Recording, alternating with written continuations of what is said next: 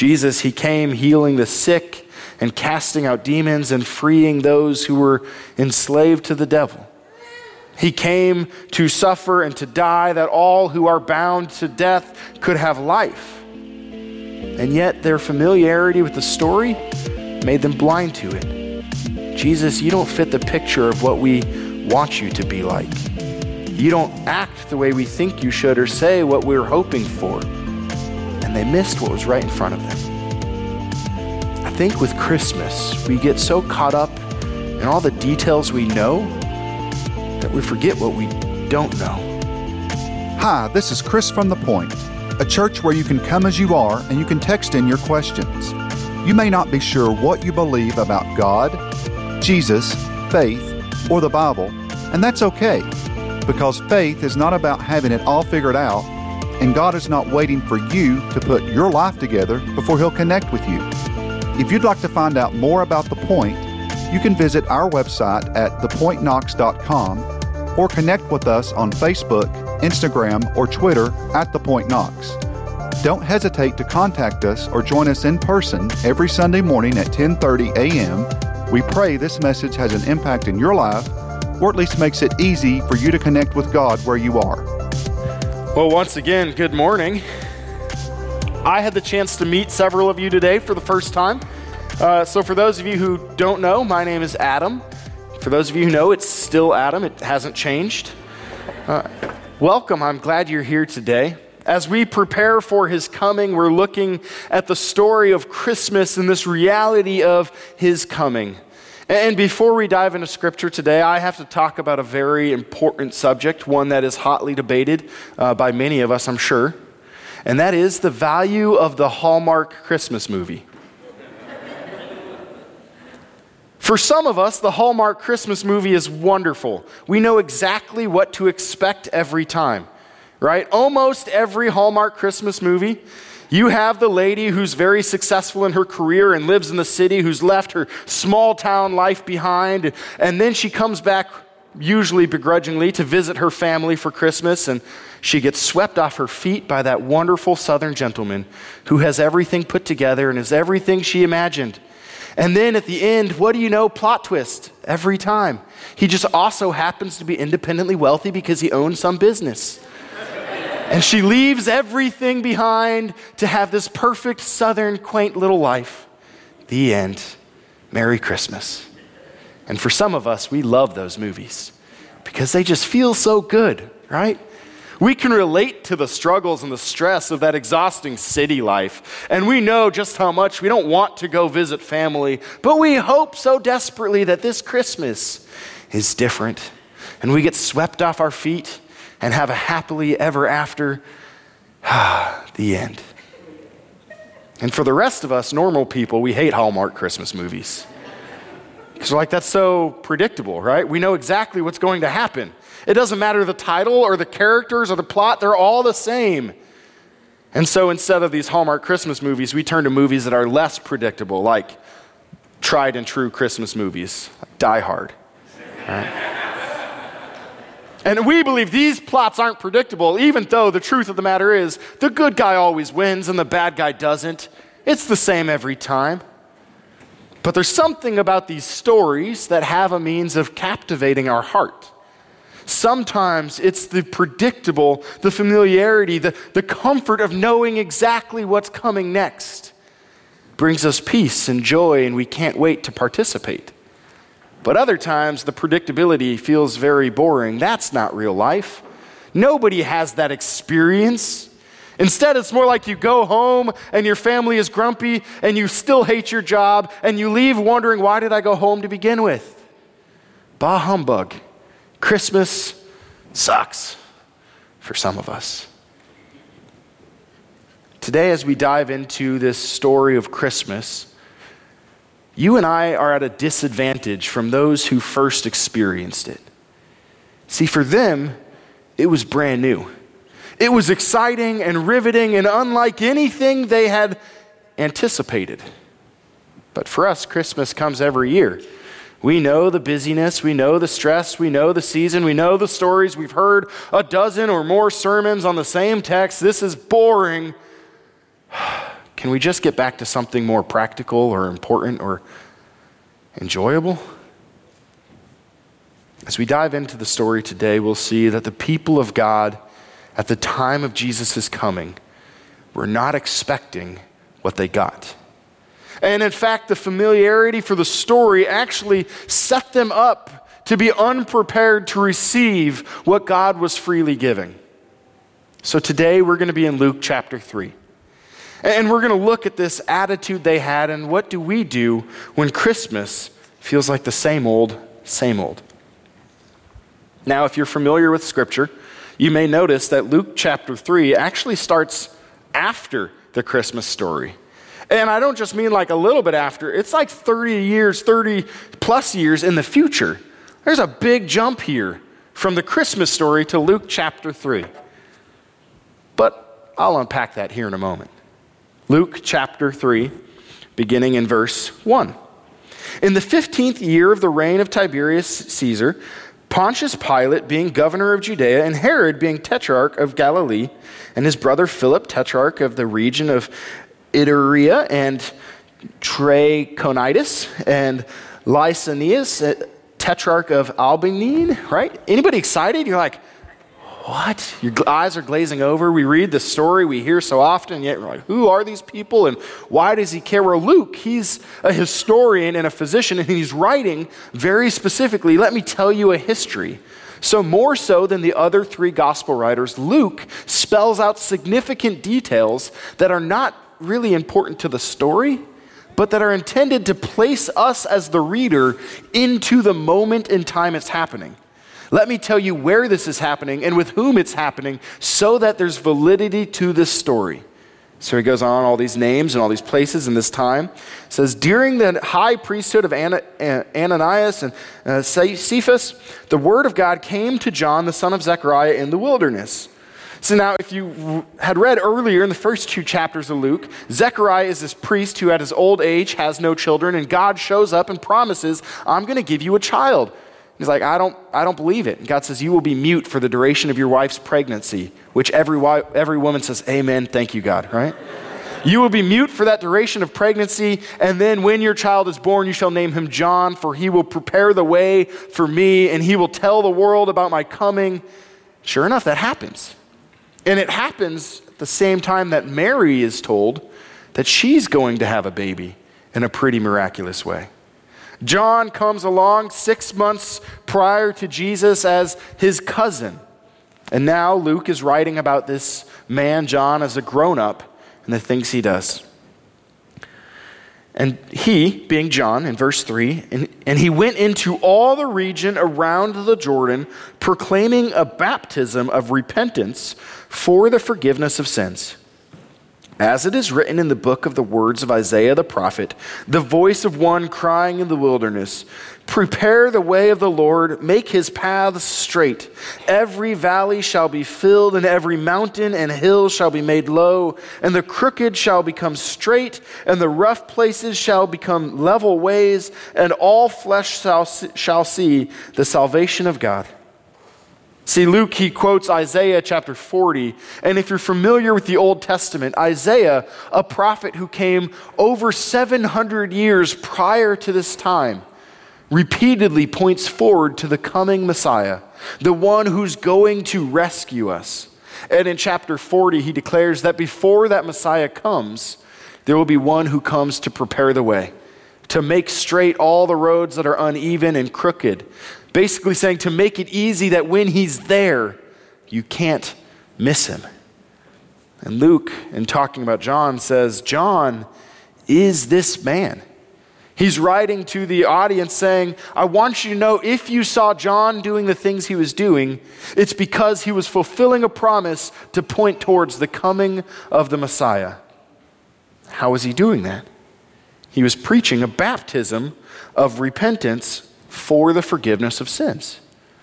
See, there was this understanding and this custom that said if you've sinned and screwed up, you can't be made right with God internally until you're externally made right with God. And so there was a practice that was pretty normal where people would go to be baptized, sometimes with full immersion and sometimes with sprinkling, and sometimes once and sometimes a bunch. They would go to somebody holier than them who was closer to God, and they would confess their sins and they would be baptized, which literally means immersed or washed. And they would externally be washed clean of their sin. They, they could then go to the temple and offer a sacrifice to be internally cleaned. And holistically, they would be made a new person. But the problem was anybody ever do something you don't want to do that you know is wrong, but you keep doing it anyway? So, with this outward repentance and then this need for inward change, they would constantly be coming back. We need more repentance. We keep screwing up. We need more. Here we are. And John was out preaching. You need to repent and turn from that which is wrong and that which is bad and toward something new. Then in verse 7, there's a whole host of people, a large crowd that has come out into the wilderness to John.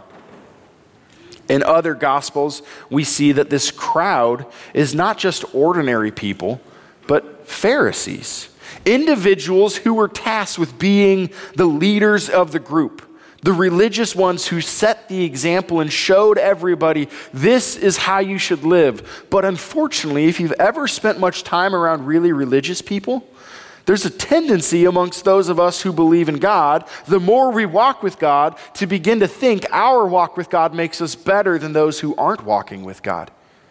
Have you ever met a religious person like that? Sometimes it's out of really vile uh, ambition, but sometimes it's out of a good, honest heart. They're desiring to do what is right. And in doing so, they alienate those who are not. This group of Pharisees, these religious leaders, come to John, and Luke records this.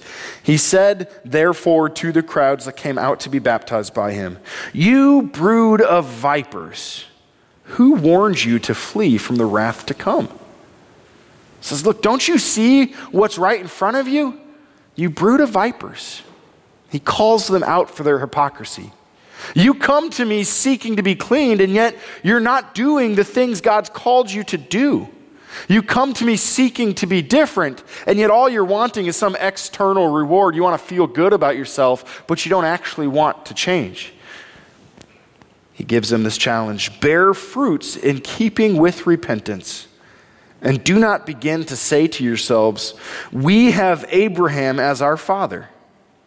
For I tell you, God is able from these stones to raise up children for Abraham.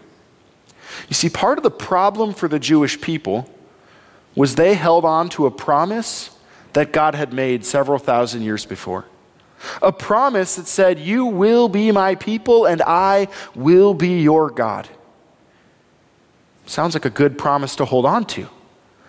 But unfortunately, it had been over 460 years since they'd had their last prophet speak to them.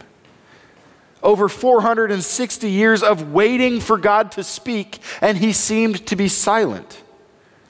And along the way, as they had even before the prophets came, they got really distracted. These people knew the story that God had made a promise to Abraham God spoke to Abraham and said, Your descendants will be more numerous than the stars, more than the sands in the ocean. Your descendants will be that much, and they will be my children forever. These people believing in this promise got really comfortable. Clearly, we're good with God because He made a promise. Clearly, we've got it all put together, and we know He's going to speak again, and when He speaks, He's going to do what we want Him to do. They were so familiar with the story, it lost all of its meaning. John, he challenges them you need to do the work of repentance. You see, it's one thing to say you believe something, it's another thing to put your money where your mouth is and act upon that belief. It's another thing to say, I'm going to change the things I'm doing so that the way I'm living is consistent with what I believe. He then gives a few examples. This is what he says Even now, the axe is laid to the root of the tree. Every tree, therefore, that does not bear good fruit is cut down and thrown into the fire. And the crowds asked him, What then shall we do? And he answered them, Whoever has two tunics is to share with him who has none, and whoever has food is to do likewise. You want to live this life of faith as the children of God? Here's what I encourage you to do love your neighbor, care for those who don't have something Use what God has given you to bless others. Yeah, that's great and stuff, but like, what does that mean for me, right? I mean, that's what they needed to do. Well, then he goes on. Tax collectors also came to be baptized and said to him, Teacher, what shall we do? Now, tax collectors were considered like the worst of the worst, the really dirty scoundrels, even more so than we think so of, of them today, right? Like they were known for being traitors, people who betrayed the people of God and served the Roman Empire. And not only that, they started cheating and stealing and taking off the top for themselves. These sinners come to be baptized. We also, like those religious people, we need repentance. What do we need to do? And this is what he says He says, Collect no more than you are authorized to do. You want to follow after God? You want to have this life that He's promised? You want to be His child? Do what's right. Don't steal. Don't lie. Be kind to your neighbor. Again, the third example. Soldiers also asked him, now, here's the deal the soldiers were Roman citizens. So, in this one story, you have the religious people who think because of God's promise, they are better than everybody else. And they are an exclusive elite class of people, holier than thou. And you have the sinners, the lowest of the low, that nobody really liked. And then you have those soldiers the ones who are far from God because they're Gentiles, they're not Jewish. And not only are they not Jewish, they may worship other gods, perhaps, like the Romans did. These soldiers also ask, What should we do? And John, he says this Do not extort money from anyone by threats or false accusation, and be content with your wages. For all three of these groups, holier than thou, John says it's really simple love your neighbor, treat others with kindness. Jesus, he later says something very similar. He says, Look, the greatest commandment is to love God with everything you've got. And after that, the second greatest, love your neighbor as yourself. Against these things, there is no command. He says, Look, if you're loving your neighbor and loving God, it will be okay.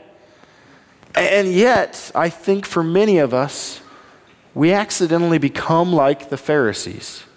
We're really familiar with the story and we lose our sense of wonder. We lose our sense of expectation. In fact, John, he says, don't say that because you're children of Abraham, it'll be okay. In fact, in John chapter 8, a very similar thing happens with Jesus. Jesus declares that he and the Father are one. Jesus declares that he's come from the Father, and the religious leaders get really offended. They say, We have Abraham as our father. What do you mean you have God as yours? And they begin to say, You must be possessed with a demon. You must be evil to say such things. And Jesus rebukes them.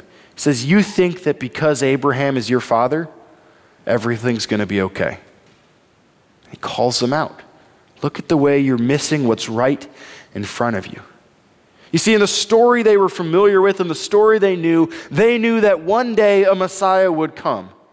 And one day, when that Messiah came, he would take over and set them free from all oppression. And not only would he set them free from all oppression, they would be free to worship God with nobody else interfering. And not only that, those who were sick would be healed, and those who were blind would see, and those who were in prison would be set free. And they believed that when this Messiah came, God would be with his people forever. But over those 460 years of silence, they knew the promise of what was to come so well that they lost sight of who was right in front of him. Jesus himself came as a baby that Christmas morning, God in the flesh, to fulfill all of the promises that God had said this will come. to set his people free. In fact, that's part of what makes them mad when like we have Abraham as our father because he said that he and the truth that he gives would set them free. So no way. That's not fitting our narrative or our picture. Jesus, he came healing the sick and casting out demons and freeing those who were enslaved to the devil. He came to suffer and to die that all who are bound to death could have life. And yet, their familiarity with the story made them blind to it. Jesus, you don't fit the picture of what we want you to be like. You don't act the way we think you should or say what we're hoping for. And they missed what was right in front of them.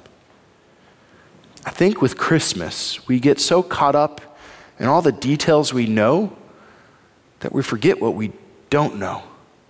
So just imagine with me for a moment. If you want, close your eyes and just picture this.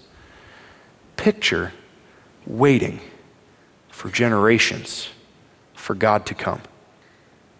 Picture waiting for generations for freedom to come to set your family free. Picture God being with you forever forgiving all your sin, healing all your sickness, rescuing you from all darkness, shining hope and peace and joy in the midst of all kinds of pain. Now, picture all of this being wrapped up in a little baby to a woman who didn't fit the narrative, a virgin, not yet married, born in a stable, a lowly and meek and humble king. Picture this God who would leave his throne to become nothing so that you and I, who in our sin are nothing, could become something. This story, it fills me with a sense of great hope and peace and joy. The details, let's not get caught up in those. Let's instead look to the promise that Jesus has come and is coming again. It'll be okay. And while we wait, let's love our neighbors. Let's care for those who are hurting. Let's be his people today for those who are far off. Will you pray with me? Heavenly Father, we confess to you that sometimes we get so caught up in the things we know that we forget to see the things you're doing right in front of us. God, we know the story of your birth, and yet sometimes it loses its power. We know the story of your coming, and yet we sometimes forget that because you've come, you invite us to live differently. Teach us, Lord, to live a life of repentance where we turn from our harm and do that which is good for our neighbor. We love those who persecute us. We care for those who are hurting. Teach us, God, to see the story of your coming, a king who would become a baby, that you would become nothing, that we might be something. Teach us, God, to make ourselves nothing, that others might also become something. To humble ourselves as you have, to love as you have, to be filled with a sense of joy no matter what comes. We pray all of this in Jesus' name. Amen. For over a decade, we as a church existed in a movie theater, completely portable, and we set up and we tore down every single week, and it was wonderful. And last year, God was gracious to us and He provided us with this space. And I really enjoy having this space. I, I hope you do as well. But there was one thing when we moved into this space that was really obvious to us, and we said something needs to be different. Have you ever wondered why so many churches sit empty most of the time? I mean, if you drive through Knoxville, you'll notice hundreds of church buildings that, with the exception of just a couple of hours on Sunday morning and maybe a few hours on Wednesday night, the parking lots are empty and the buildings are unused. And I've often wondered why is it that we have so much space that gets used so rarely? So as we moved into this building, we set out with a goal How do we prepare to sustain our future as a church by utilizing this space for the sake of the community? How do we make this space something that connects us to other people as well as to one another and to God? So last year, at the beginning of the year, we launched something called West Fifth Studios. Anybody had an opportunity to participate in some of their events? West Fifth Studios is an art studio located upstairs in this building where we house nine artists from the community. We launched this in partnership with Gabby and Kate, the two local artists who are managing it and leading it, and they have exciting and grand dreams for connecting with more artists in this community.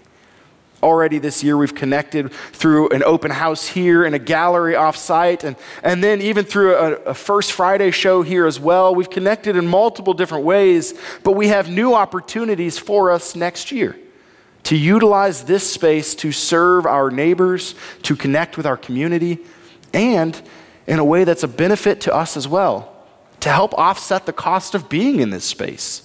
And so we win all across the board because we keep the lights on and we serve the community, which has me really excited. So, as we move into 2022 and we seek to cultivate community through sustaining our future, we have big dreams this next year of expanding West Fifth Studios. We want to add three more studios a ceramics lab, and an open workspace for four additional artists so that all together we can have between seven to 10 more artists in the next year using our space during the week, connecting with others, and producing really great art. But in order to expand West Fifth Studios and some of the other opportunities we have to utilize this building throughout the week to serve our community, we need to do a little bit of work to this building. And that work includes a new furnace and some flooring and some paint, um, and also some really, really boring stuff like running some wires to improve the internet. Because I don't know if you know this, 24 inch brick is not conducive to Wi Fi.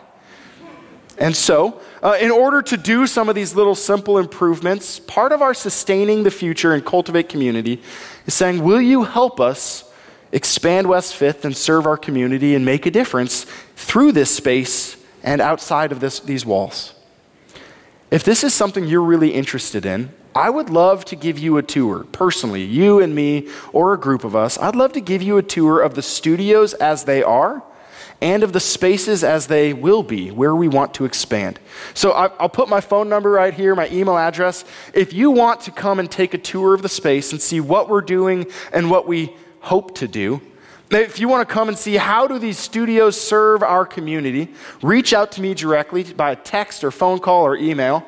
Let me know, and we will find a time where I can give you a tour and show you this is what God's doing, and it's really, really exciting. But our goal of sustaining our future isn't just about expanding the way this building is being used throughout the week. Part of sustaining our future includes also, as a community, growing in generosity. See, when it comes to being in a church, everybody enjoys the stuff like coffee on Sunday mornings, or not coffee, but things like Brewfest or Bar Church where we get to go out into the community and they're fun and they're exciting. But most of the time, things like toilet paper and lights, those are less enjoyable to pay for, right? But really enjoyable when you don't run out.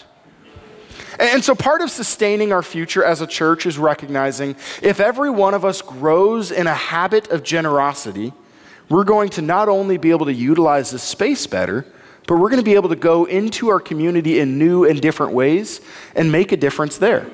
So, as we cultivate community this year, we are asking everybody who calls the point their home to help us in one of two ways, or maybe in both. We're asking every person who's excited about the way this building can serve our community to consider giving a year end gift, a special gift, um, something above and beyond your normal giving, to say, I want to help support the cost of things like a new furnace and flooring so that we can expand West Fifth. But also, we're asking everybody who calls this place your home, would you prayerfully consider this year making a gift on a regular basis? Which you can do automatically if you prefer, or you can still physically write checks. But if you would commit to joining me and saying every week or every month, I want to contribute something, we believe whatever your best gift is, whether it's really small or really large, if it's your best gift, It will help you become a more generous person and experience the joy of Jesus. And it will help us connect with new people in great ways. So, either through a year end gift or through a new recurring or an increased recurring gift, will you prayerfully partner with us in cultivating community this year? Now, if you were handed one of those cards when you came in, how many of you have them? Will you hold them up? Let's be honest, how many of you have already discarded them like, that's not for me, I don't need it? That's, that's okay, we still love you. If you are prayerfully considering joining us in this endeavor, will you take one of those cards home and put it on your fridge? So that way, when you open the fridge to get some food or to get a drink, or you're just looking in the fridge because you don't know what else to do and you're hoping there's something to entertain you that moment, right? You can look at that cultivate community and say, God, how can I participate in the work that you're doing? And for those of you on live stream, I don't know if you know this here in person, we have almost 50 people who join us every single week on live stream. Many of them are actively engaged in financially supporting the work we're doing and actively engaged in conversations. And we're so grateful that you're a part of our community, even from a distance. And so, if you're on live stream, you can still help us. Do you know that just operating this space costs money all the time? Like, we have to pay for live stream every week, and coffee costs money. And, and so, some of these opportunities to give are something that helps us do the things we're doing even better. However, you give and whatever you give, if you came prepared to give a gift today, you can do so online at thepointknox.com. That's where you can also set up a recurring gift. You can give a gift in cash or check in the popcorn buckets in the back as you leave, where you can place your physical Connect card there too. Uh, however, you give and whatever you give, know this we don't give to get God's love, but because we already have it. Thank you. Now, as mentioned earlier, we believe questions are a healthy part of faith. So every week we take a moment to respond to your questions as well as we can. So, uh, Emily, what questions came in today? Yeah, we got a handful. Um, first, oh, I, this was this is a really good question. This morning, I saw a woman yelling extreme profanities at a clerk at Walmart over an order that had not arrived. The clerk was clearly intimidated. As a Christian, should we intervene to defend the clerk, and how? Uh, maybe. Um, I don't know. I think use your discernment. Uh, sometimes people that are yelling obscenities are not the most rational to talk to, so intervening will just make things worse. Um, and sometimes getting in the middle of that's not good.